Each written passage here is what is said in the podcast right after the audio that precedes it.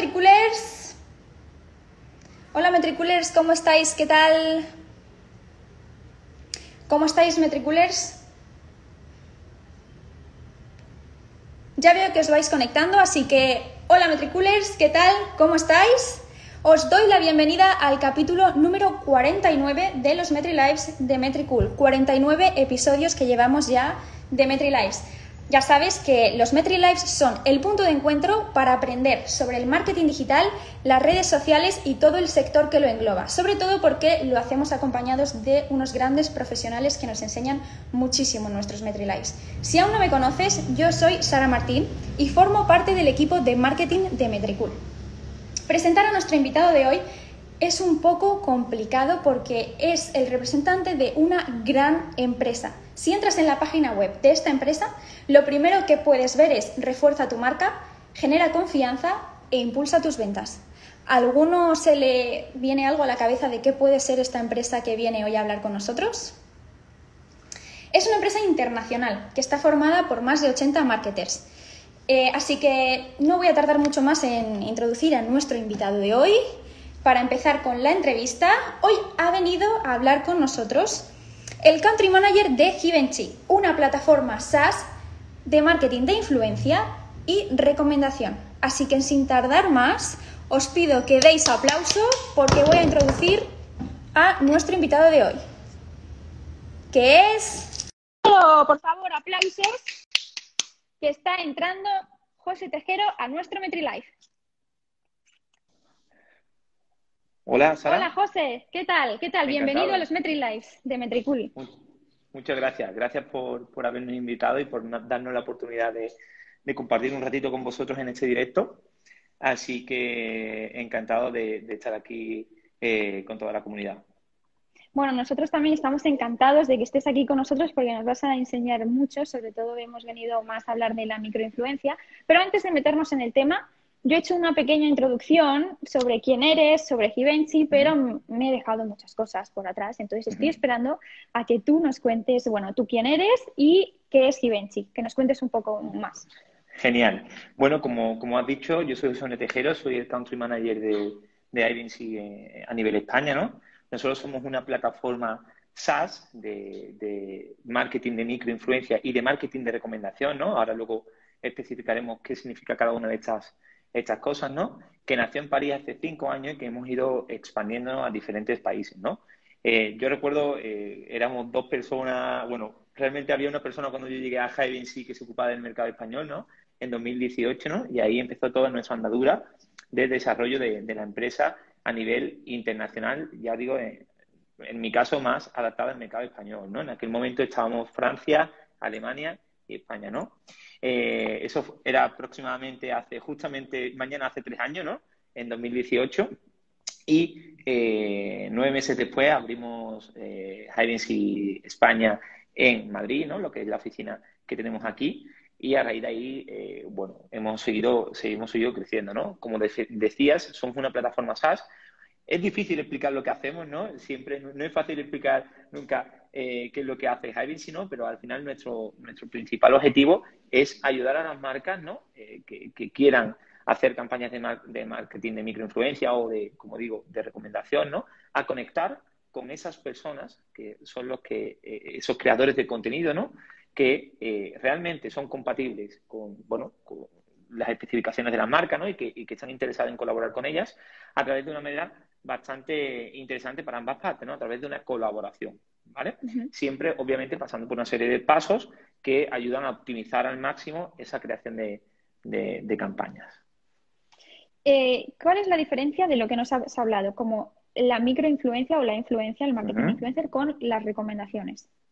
Vale, ¿cuáles son las diferencias? Son dos líneas de negocio totalmente diferentes, ¿vale? La microinfluencia eh, o nanoinfluencia o la influencia en general, ¿no? Se basa en la creación de contenido, ¿no? En las diferentes redes, redes sociales para eh, transmitir experiencias de consumo, experiencias de servicios, de eventos, de lo que sea, pero de una manera más eh, interactiva, ¿no? Digámoslo así, ¿no?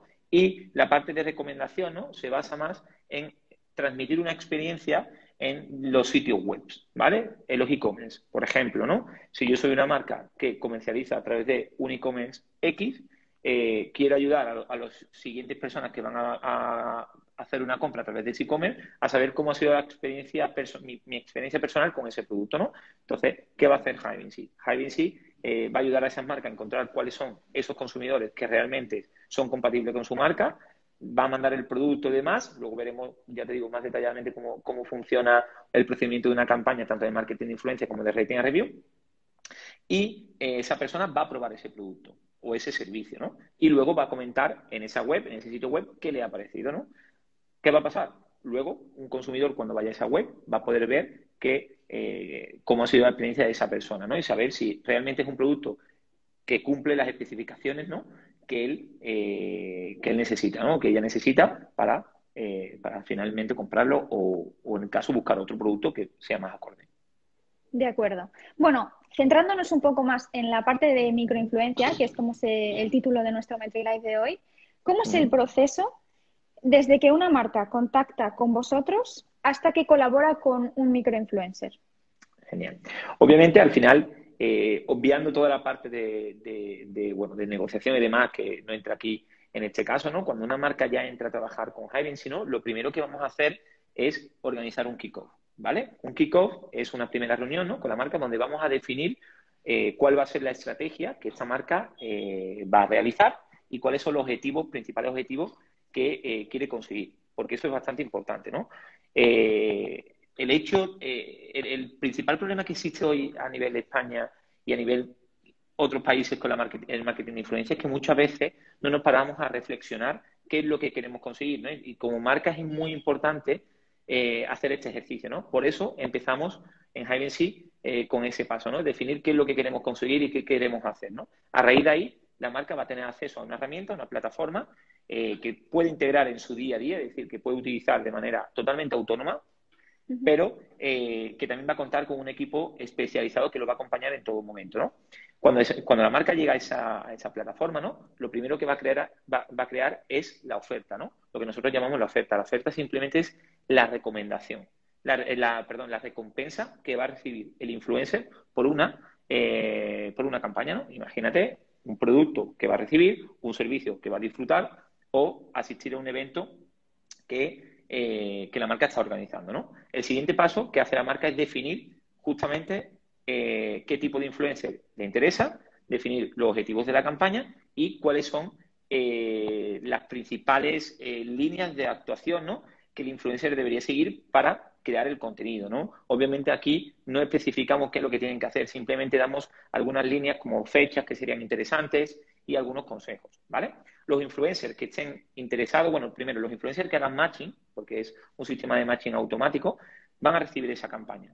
Los que estén interesados se van a apuntar y luego la marca va a poder elegir con quién colaborar. ¿Cómo? Simplemente con un panel de control con diferentes estadísticas, ¿no? Es decir, al final vamos a ver qué tipo de creador de contenido es, ¿no? Eh, analíticamente y también cualitativamente, ¿no? Sí, porque es muy importante saber si un creador, un creador de contenido puede ser eh, perfectamente válido en términos de estadística, pero luego no va nada con tu marca, ¿no? Entonces, Hivency lo que te va a brindar es toda la información, tanto la analítica como la cualitativa, para saber si es el, el creador de contenido que realmente es afín a tu marca o a tu servicio o a tu producto que, en, eh, que, que sea, digámoslo así, el protagonista de la, de la acción.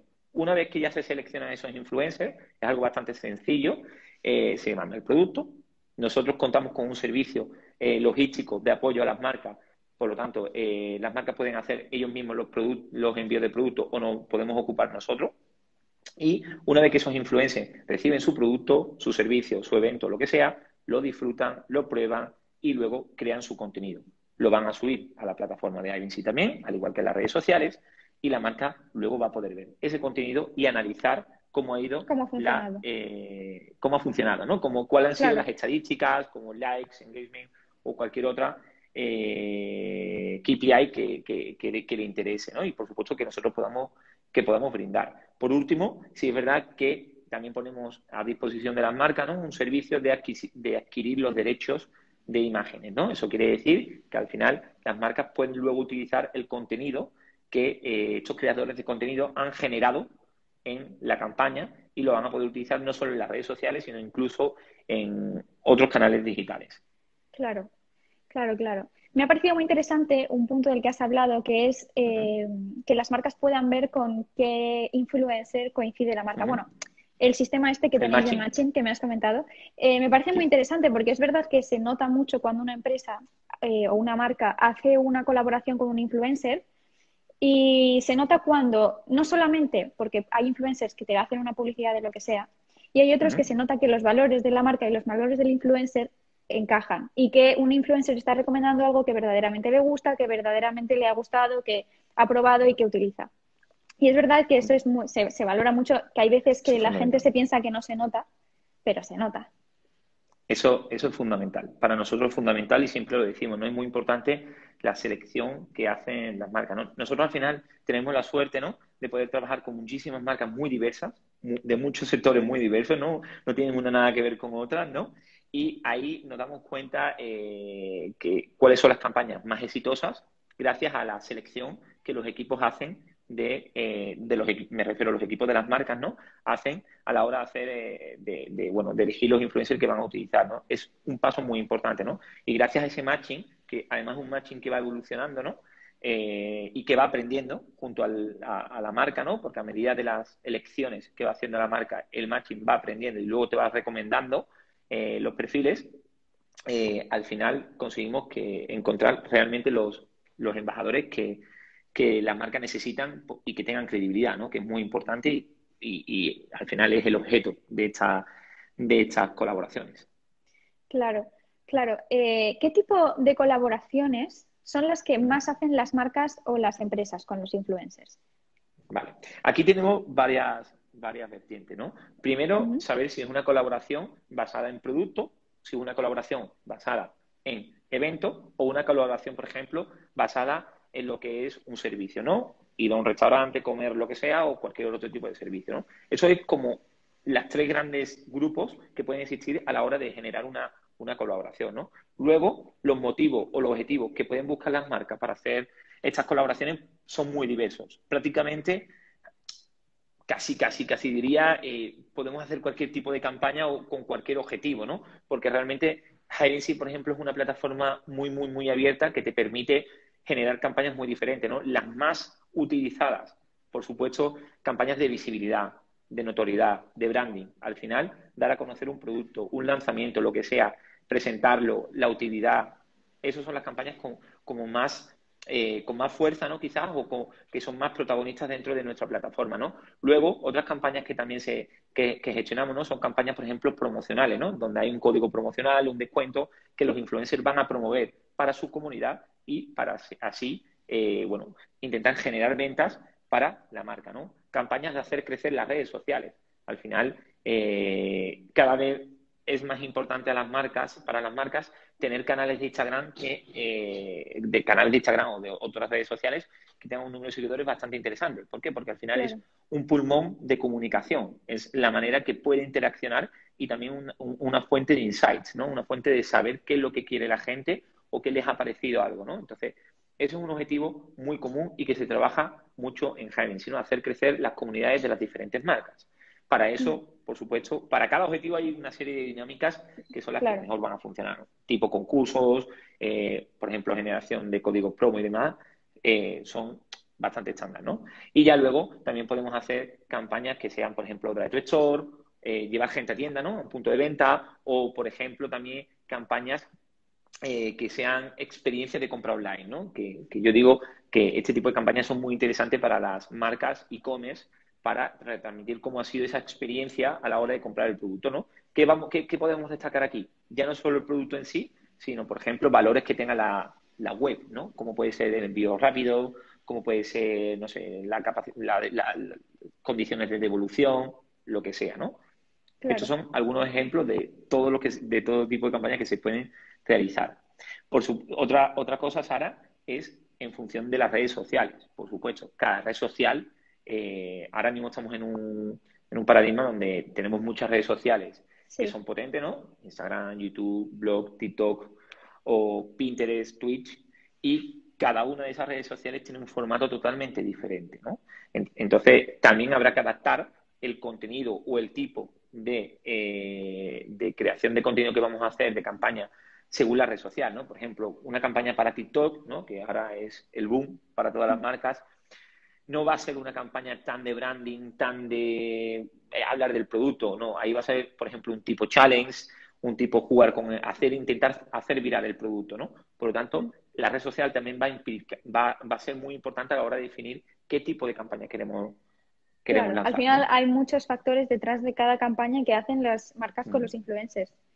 Totalmente. Y ¿destacarías algún sector que haga más colaboraciones con influencers que, que cualquier otro? O sea, ¿hay alguno que te destaque más? A ver, eh, nosotros inicialmente, ¿no? Bueno, la, la influencia en general empezó inicialmente en, en belleza y cosmética, ¿no? Belleza, cosmética y moda. Esos han sido uh-huh. los sectores líderes dentro de lo que es el marketing de influencia hasta el momento, ¿no? Pero cada vez más nos vamos moviendo al sector y por eso he dicho al principio, tenemos la suerte de trabajar con marcas muy diversas, ¿no? Porque uh-huh. trabajamos con grandes marcas de cosmética, ¿no? Pero también trabajamos, por ejemplo, con marcas de animales, de alimentación, eh, marcas de todo tipo, ¿no? Entonces, para mí los sectores ahora mismo que son clave en el marketing de influencia siguen siendo cosmética, belleza, moda y eh, todo lo que tenga que ver con alimentación. Son los sectores como más punteros y, y por, por supuesto, todo lo que tenga que ver con el bienestar, health y demás. Eh, alimentación engloba toda esa parte cuando hablo de alimentación, ¿no? Esos son los sectores como más punteros a, a la hora de hacer marketing de influencia. Pero sí es verdad que se, cada vez se está haciendo más extensivo a otro tipo de sectores. También aquí hay que, hay que pararse a pensar de nuevo en qué queremos conseguir y cómo vamos a conseguir, cómo, qué, qué es lo que vamos a, qué estrategia vamos a, a crear, ¿no? Para conseguir realmente eso, ¿no? Porque, por ejemplo, ¿no? Eh, yo he tenido ejem eh, yo he tenido algunos, algunas veces, ¿no? Marcas que realmente no comercializan un producto a un cliente, son marcas más orientadas al B dos B, ¿vale? Marcas de servicios, marcas de construcción incluso, pero que quieren hacer marketing de influencia. ¿Se puede hacer marketing de influencia con este tipo de marcas? Sí. ¿Cómo? Pensando. Hay que pararse a pensar de qué manera vamos a ofrecer algo a un influencer para que haga realmente una colaboración que nos ayude a trabajar un objetivo, ¿no? Como puede ser, por ejemplo, en este caso, eh, campañas de responsabilidad social corporativa o otro tipo de campañas que no van asociadas a la venta de un producto, van más bien asociadas a los valores de una marca. Claro. Bueno, me has, me has quitado un poco la siguiente pregunta que te iba a hacer, ah, que era si... No, no te preocupes, hombre.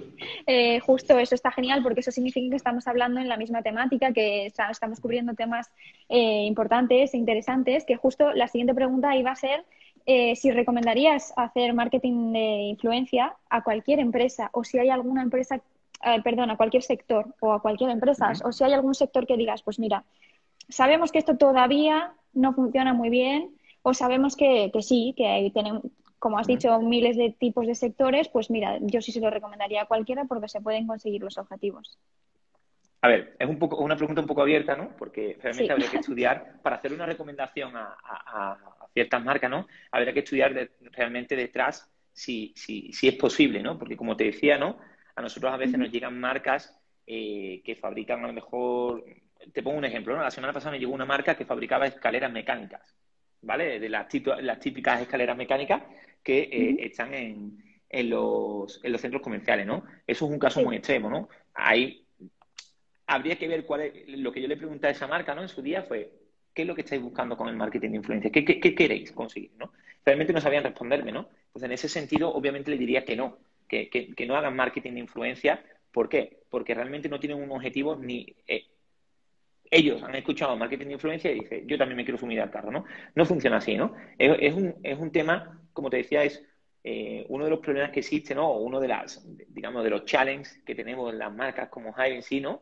Eh, a nivel, ya no solo España, sino a nivel internacional, ¿no? Es educar, educar al, a las marcas, ¿no? Primero hay que pensar, como digo, qué es lo que queremos conseguir y establecer una serie de objetivos. Y a raíz de ahí, empezar a saber qué, qué tipo de canales necesitamos. El marketing de influencia... Realmente es un canal más de comunicación, es un medio. Está, está un poco feo quizás que lo digamos porque somos personas, ¿no? Y entonces eh, quizás un poco eh, no, no, no es tan, no, no, no es tan, no sé, orgánico decir que, que es un medio de comunicación más, pero es que lo es. Es que es un medio claro. de comunicación más, igual que puede ser la tele, igual que puede ser la radio, que puede ser los canales digitales. Entonces, en ese sentido, antes de hacer el ejercicio de decir que si podemos hacer o no marketing de influencia, es establecer qué queremos conseguir. Y a raíz de ahí, construir una campaña de influencia o construir, saber cómo podemos conseguir el objetivo con, con los influencers que nos planteemos, eh, en base justamente a esos eh, challenges que tenemos como, como, como marca, ¿no? Entonces, eh, realmente casi todos los sectores ya pueden hacer marketing de influencia de una manera u otra, pero antes hay que pararse a pensar qué es lo que queremos conseguir. Claro, lo que me imagino es que habrá más influencers, como decías al principio, del, del sector de la moda, belleza, cosmética, que a lo mejor influencers de otros sectores que es más complicado, ¿no? Imagino. Eso está claro, está claro. En moda, en belleza, te vas a encontrar muchísimos más perfiles, ¿no? De lo que te puedes encontrar quizás a perfiles veganos, ¿no? Un ejemplo, ¿no? Un claro. boom que está viendo ahora mismo es todo el mundo vegano, ¿no? Con esto no quiero decir que no haya que hacer campañas de vegano. No, para nada, al revés. Hay que hacer campañas con influencers veganos y, y además está en, en tendencia, ¿no? Pero eh, no, no va a ser tan fácil encontrar perfiles acordes a una marca y obviamente eso también va a afectar quizás al tamaño de la campaña de influencer que podamos montar, claro. ¿no? No es lo mismo, por ejemplo, nosotros estamos lanzando campañas con marcas de cosmética que son de trescientos perfiles, ¿vale? En un mes. Y eh, luego también lanzamos campañas de sectores mucho más específicos, ¿no? Como el que te he comentado, ¿no? Que a lo mejor son de diez, quince o veinte perfiles, mucho más limitados, ¿no? Aún así, sí podemos hacer marketing en, en, en esos sectores, ¿no? Como digo, los sectores más punteros siempre son belleza, moda, alimentación, lifestyles, todo lo que tenga que ver, por ejemplo, con las aplicaciones ahora es una parte bastante importante, ¿no? Las suscripciones a aplicaciones, ¿no? Tipo, por ejemplo, de gimnasio... Eh, tipo de, no sé, de alimentación, que también son bastante punteras, eh, incluso nos han llegado aplicaciones de, de, de, que te preparan para el parto. Entonces, este tipo de aplicaciones cada vez también es un sector nuevo que empieza a, a florecer y que en marketing de influencia cada vez son más comunes las colaboraciones que existen en este, en este campo.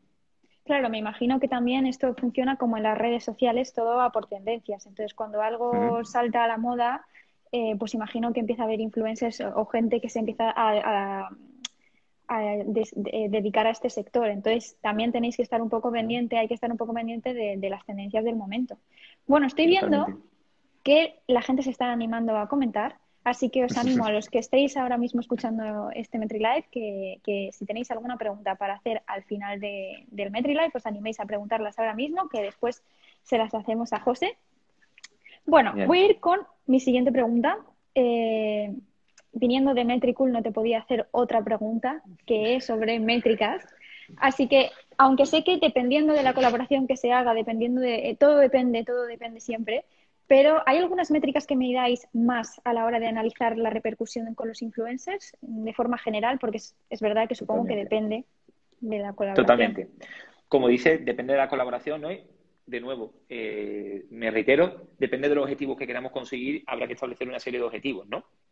Pero sí es verdad que tenemos los K P Is estrellas, como es el engagement rate, ¿no? Que para nosotros es como, como el padre nuestro, digámoslo así, ¿no? Es el K P I por excelencia en el, eh, en el marketing de, de influencia, ¿no? Porque al final mide eh, la interacción que el usuario final, ¿no? La persona que consumimos eh, contenido de estos influencers, tenemos con los contenidos que están creando estos influencers, ¿no? Entonces, al final, mide la, el compromiso que existe entre la audiencia de los seguidores de estos influencers y los influencers que hemos seleccionado, ¿no? Nosotros, uh-huh. para calcular el engagement rate, eh, utilizamos la, la fórmula tradicional, ¿no? Que es likes más comentarios dividido entre el número de seguidores, ¿no? Y eso ya te da un porcentaje que... es bastante importante a la hora de seleccionar a un influencer, ¿no? Esto es uno de los principales, de los principales diferencias, ¿no? Que pueden existir también entre el, el marketing de macroinfluencer y de microinfluencer, ¿no? Al final, son dos tipos de comunicación que pueden ser muy compatibles entre sí, entre, eh, que son muy compatibles entre sí, pero que cada una de ellas tiene sus características. Por ejemplo, el macroinfluencer puede tener un reach, un, un alcance mayor, pero el engagement, la interacción que tiene con su audiencia es menor. ¿Por qué? Porque al final tiene una comunidad más grande y, por lo tanto, claro. como este engagement se calcula en base a la comunidad, la interacción es menor, ¿no? Por ejemplo, un engagement, un influencer puede estar en un uno por ciento, un dos por ciento, un tres por ciento, eh, los que mejores resultados tienen cuando hablamos de macroinfluencers, ¿no? Al final, este tipo de perfiles también están mucho más expuestos a, a tener algo menos de credibilidad en el sentido... En, en el sentido de que, que, que la gente sabe que, que, bueno, que son personas que se dedican justamente a este, a este mundo, ¿no? A, a, trabajan, su trabajo es crear contenido, ¿no? Sin embargo, cuando nos vamos a la vertiente de microinfluencers, ¿no? Aquí eh, cambia la cosa, ¿no? Los microinfluencers generalmente tienen su propio, tienen, tienen su trabajo, tienen su vida y hacen, eh, o la mayor parte de los microinfluencers hacen esto como, como un hobby, ¿no? Como un hobby, como una parte de su tiempo, pero no, realmente la mayor parte de los microinfluencers no monetizan por hacer las colaboraciones de influencers, ¿no? Por lo tanto, no viven de esto, ¿no? En ese sentido, eh, hace que la comunidad Eh, sepa que, que, que, que realmente no viven de esto y eso hace que, la, que haya más credibilidad, ¿no? Tenga más credibilidad, ¿no? Por eso es importante cuando hagamos marketing de, de... Cuando queramos hacer una estrategia de marketing, pues quizás hace una combinación. Tanto utilizar macros de vez en cuando con una estrategia always on, por ejemplo, con microinfluencer, que nos aporte un engagement superior. ¿Por qué? Porque este, estos perfiles suelen tener a lo mejor un tres, un cuatro, un cinco, un siete o incluso en los mejores casos... Eh, nosotros tenemos influencers dentro de la herramienta que tienen un veinte y un treinta por ciento de engagement, que eso es una brutalidad, ¿no? Y eso te dice la credibilidad, ¿no? Otro claro. de los K P Is principales con los que trabajamos es el reach, ¿no? Lo que he comentado en el alcance, ¿no? El alcance al final es a la, eh, el reach, que es como el término se, se dice, ¿no? En español, en castellano sería alcance, es uh-huh. la cantidad de personas que vamos a llegar a tocar con esta colaboración, ¿no? Este es otro factor bastante importante dentro de los K P Is que las marcas utilizan para medir las, eh, las campañas, ¿no? Luego, en función del objetivo, puede ser, por ejemplo, el número de, de, de seguidores, seguidores ganados eh, gracias al marketing de microinfluencia. Pueden ser las ventas generadas eh, con un código promo. O puede ser, por ejemplo, el tráfico web que hemos adquirido a través de un link traquea, traqueado, ¿no? Eso es otro ejemplo de K P Is que podríamos utilizar.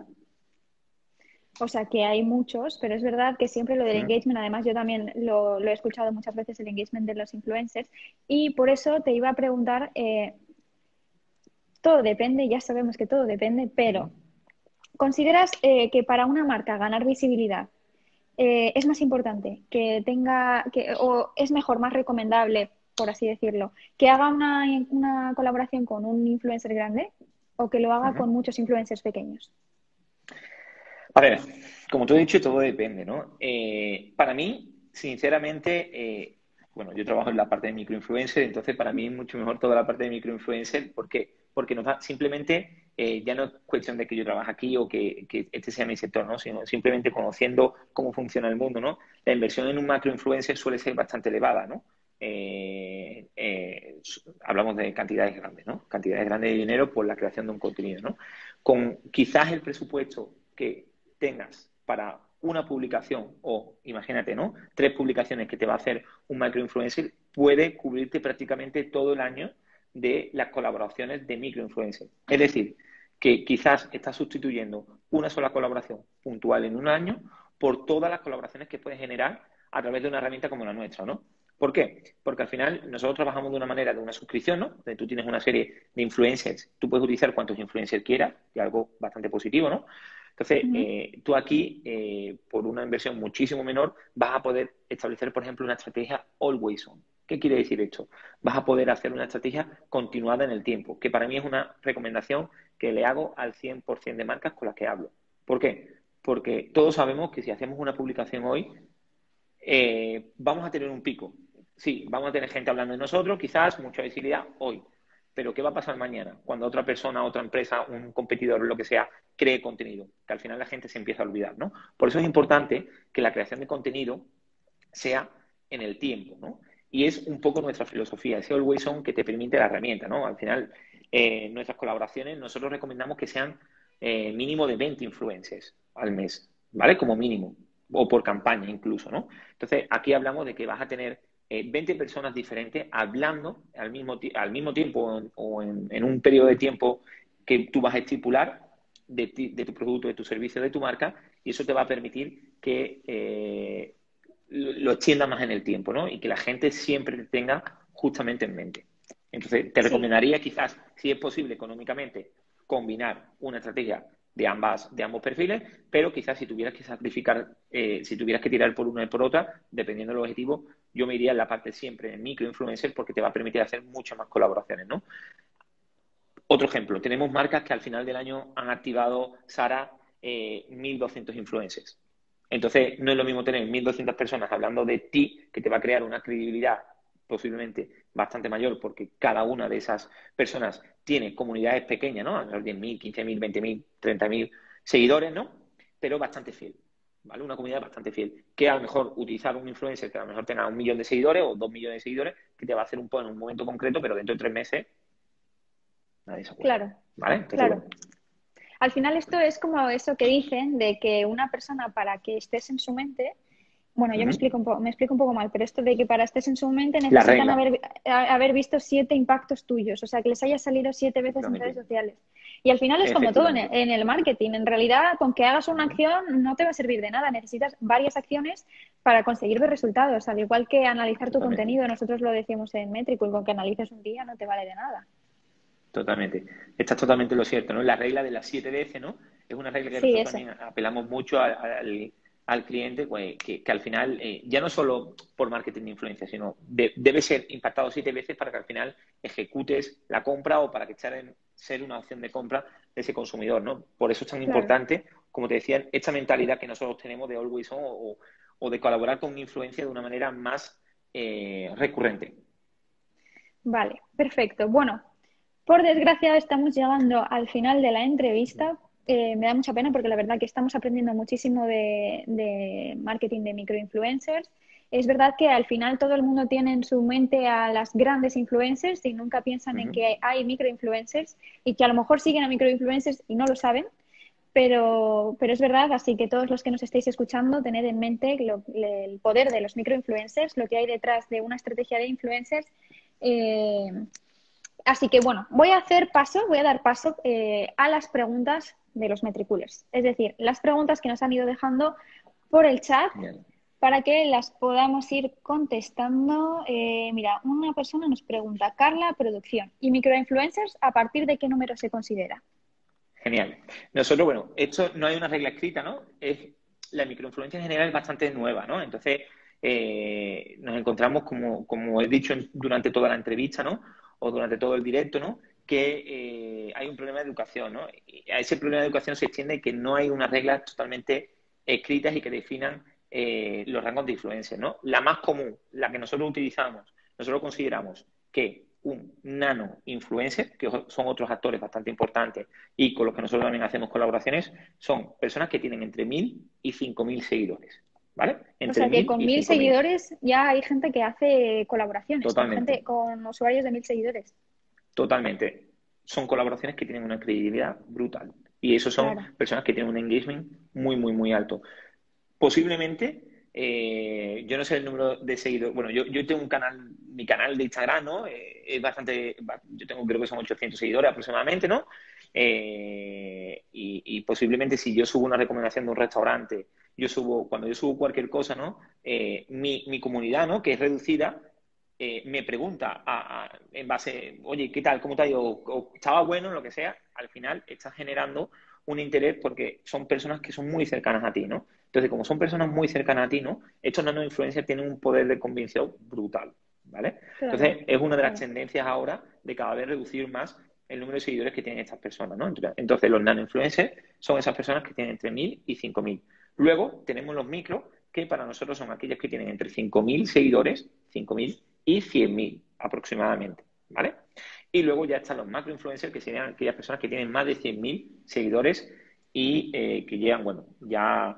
Eh, hasta, bueno, sin, sin ningún tipo de límite, ¿no? Millones de seguidores, ¿no? Y por último estarían lo que nosotros también llamamos las, las all-star, ¿no? Las all-star pueden tener menos seguidores que, que a lo mejor un macroinfluencer, a lo mejor tiene cien mil o ciento veinte mil, pero son personas que no han nacido en, la, en las redes sociales, ¿no? Por ejemplo, un futbolista o, por ejemplo, una cantante o un cantante o un presentador de televisión, claro. lo que sea. Son personas que han nacido en otro ámbito y que realmente no es su canal, no, no, no es su trabajo el hecho de ser influencer, ¿no? Ellos tienen su trabajo, pero también tienen su canal con bastantes seguidores, ¿no? Y eso es lo que denominamos all-stars. Claro, los que son de otro sector, pero también hacen publicidad a través de sus canales. Totalmente. Vale. También lo has dicho al principio de nuestro MetriLive, pero nos preguntan si en qué países está presente Hivency. Bueno, yo digo Hivency. Sí, bueno, es un nombre, sabemos que es un nombre complicado, es francés, ¿no? Al final, ¿no? Es, es una mezcla, es una mezcla entre colmena y agencia, ¿no? Entonces, eh, realmente nosotros lo, en España decimos Hivency normalmente, Hivency, ¿no? Hivency, vale. Interna, Hivency. Internamente nosotros lo llamamos Hivency, que es como, Hivency. como, como, vale, como vale. es el nombre, ¿no? Pero realmente sí. estamos habituados a que nos llamen Hivency o Hivency o como, o como sea, ¿no? Como sea. Eh, eh, como sea, porque cada persona lo, lo, lo dice de una manera totalmente diferente, ¿no? Al final nosotros estamos presentes prácticamente en todo el mundo. ¿Por qué? Porque es una plataforma abierta. Quiere decir que nosotros tenemos eh, influencers registrados en cualquier parte del mundo. No está capada por país, ni mucho menos, ¿no? Obviamente, al final nosotros tenemos unos países de actuación donde somos mucho más fuertes, ¿no? Todo lo que es Francia, España, Alemania, Italia, son como nuestros cuatro buques insignia, ¿no? Nuestros cuatro países que son más potentes, ¿no? Pero no nos podemos olvidar de países tan importantes. Y sobre todo, por ejemplo, para España, ¿no? Para meter español, español como es Portugal, que es un país también clave para nosotros, como puede ser Bélgica, Netherlands, Holanda o eh, Austria, ¿no? Que son también países muy interesantes para, para Hivency. Incluso Estados Unidos, que también cada vez va cogiendo más, más peso, ¿no? Actualmente, como presencia física o equipo, digámoslo así, de, de trabajo, ¿no? Equipos de trabajo, tenemos equipos en, en Francia, en España, en Alemania y próximamente en otros algunos otros países, pero todavía no se puede comunicar. Es secreto todavía.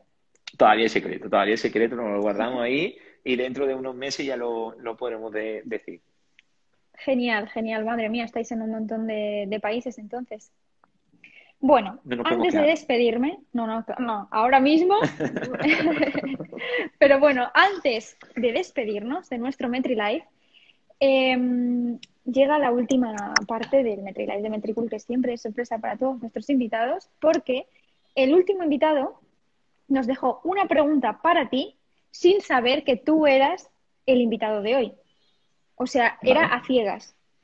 Y la pregunta no tiene nada que ver con... O sea, es una pregunta random que no tiene nada que ver con nada. O sea, es la pregunta que se le ocurra. Vale. Y la pregunta es, ¿tienes bitcoins? Y si es así, ¿cuántos? No, no tengo bitcoin. Me lo he, plante me lo he planteado, sí, me lo he planteado. Eh, más, tengo compañeros aquí en la, en la oficina que sí, que sí lo tienen. Tengo amigos que también lo tienen, ¿no? Y que me han invitado alguna vez a... A, bueno, a probarlo, a, a probarlo en el sentido de, de decir, oye, invierte X, X dinero, que la verdad que hay monedas virtuales que, que están funcionando muy bien, ¿no? En mi caso, todavía no me he atrevido, pero ha sido más que nada, creo que por tiempo, por no pararme a, a poder leer, ¿no? Porque antes de hacer cualquier cosa de ese estilo, ¿no? Me gusta informarme bien y, y creo que más ah, que claro. nada por tiempo, ¿no? Pero por ahora no. En un futuro no lo descarto. En un futuro ya veremos. Ya veremos. Vale, de acuerdo. Entonces, ahora te toca a ti dejar esa pregunta ciegas para el siguiente invitado de los MetriLives. La que tú quieras, de lo que tú quieras, da igual. Mm, complicado, ¿eh? eh... Sí, es complicado. eh, ¿Cuál será el siguiente sector al que te vas a dirigir? Al, al, a, a, si tuvieras que elegir un sector eh, empresarial al que te gustaría moverte, ¿cuál sería? De acuerdo, perfecto. Pues la apuntamos, porque es una buena pregunta y veremos qué responde el invitado en nuestro próximo MetriLive. Así que, bueno, hasta aquí nuestro, nuestra entrevista, nuestro MetriLive. Muchísimas gracias, José, por todo lo que nos has enseñado de microinfluencers, de Hivency, o como yo es que lo pronuncio, lo pronuncio no un poco mal. Pero bueno, para todos los que estéis interesados, aquí tenéis su Instagram, podéis seguirles, podéis hacerles preguntas, porque me parece que había alguna pregunta más sobre la plataforma. Así que cualquier duda que tengáis ya podéis contactar con ellos. Y muchísimas gracias a todos los que habéis estado escuchándonos y sobre todo a ti, José, y a Hivency por haber estado con nosotros en uno de nuestros MetriLives.